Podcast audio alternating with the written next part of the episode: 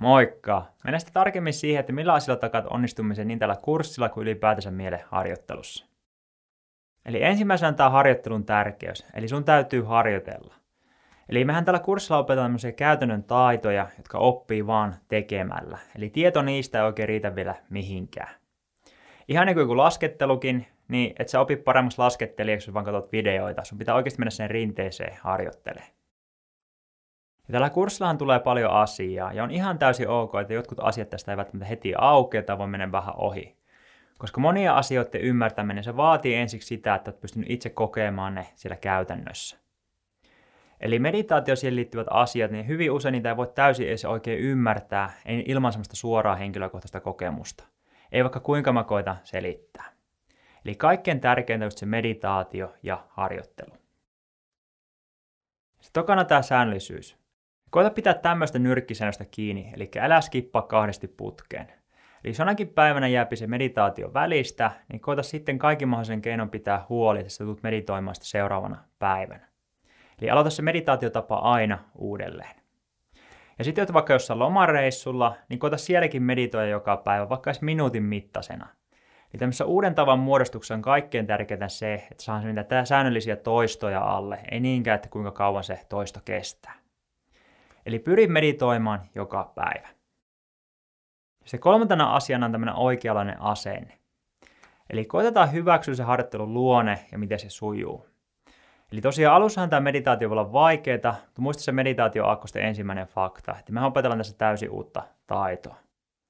Eli me harjoitellaan sellaisia mielen lihaksia, joita aikaisemmin harjoitettu, ja me pitää kumota ihan niin kuin vuosikymmenen ajalta tämmöisiä opittuja mielen tapoja toimia. Eli se voi ottaa niin kuin ihan oma aikansa. Mutta kun se joka päivä vaan harjoittelee, niin kyllä se siitä sitten helpottuu. Ja lisäksi koitetaan hyväksyä, välillä niitä ajanjaksoja, kun tämä homma sujuu paremmin ja välillä sitten huonommin. Eli se oli se meditaatio aakkosten fakta 5.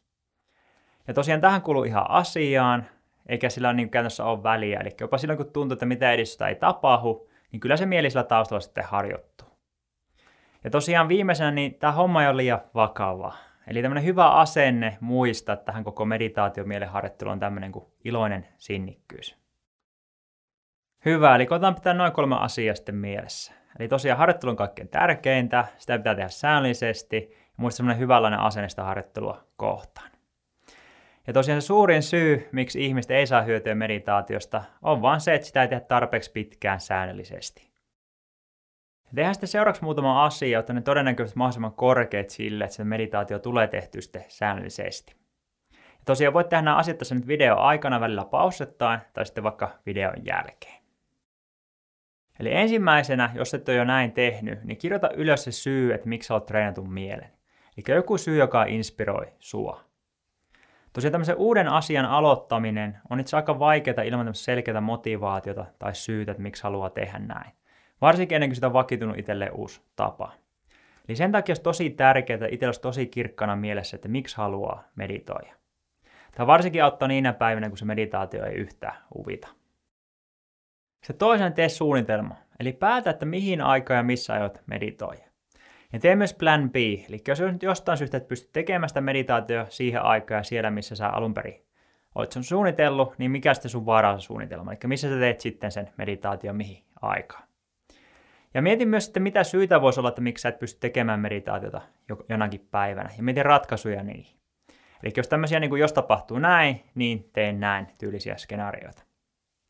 Koska tämmöinen hyvä suunnitelma, niin se on tutkitusti tuplaa mahdollisuudet siihen, että saat tästä uudesta asiasta rakennettu itselleen tavan. Sillä on niin iso vaikutus, tällä se vaan meidän mieli toimii. Esimerkkinä tämmöinen suunnitelma ottaa siinä, kun on semmoisia päiviä, kun ei huvita tehdä sitä, tai on vaan muuten vaan liikaa kaaosta. Ja sitten kolmantena, niin tee itsellesi mahdollisimman helpoksi meditaation tekeminen ja muutenkin se kurssin kattominen. Ihan niin kuin silloin kurssi alussa silloin maini. Eli aina lataa se uusi meditaatio kännykkääs ja laita näkymään se sinne sun alkuruudulle.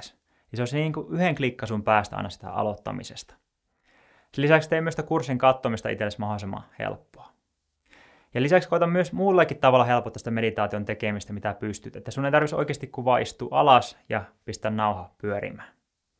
Koska aina kun me aloitetaan tämmöistä uutta asiaa tekemään, niin se aloittaminenhan siinä se vaikeinta. Eli se toisto aloittaminen, siinä se yleensä se haaste piilee. Sen jälkeen yleensä menee ihan omalla painollaan eteenpäin. Eli minimoja se aloittamisen kitka. Ja jos silti tuntuu vaikeaa saada meditaatiossa sellaista tapaa, jota tulisi tehtyä päivittäin, niin tästä löytyy lisäapuja tuolla kurssin ekstra videoista. Eli se on semmoinen seitsemänosainen videosarja, pituutta noin 30 minuuttia. Siellä sitten pureudutaan ihan syvällisesti siihen, että tähän niin kuin uuden tavan muodostamisen teoriaan. Lisäksi annetaan tosi paljon hyödyllisiä vinkkejä, miten saat jostakin asiasta itsellesi uuden tavan sitten arkielämään. Hyvä, eli kun pidetään videoasiat mielessäsi, silloin saat tästä meditaatiosta itse säännöllisen tavan, joka sitten takaa, että sä opit ne meditaatioharjoittamat kyvyt. Ja sitä kautta sitten alat saamaan positiivisia vaikutuksia sen sun elämässä.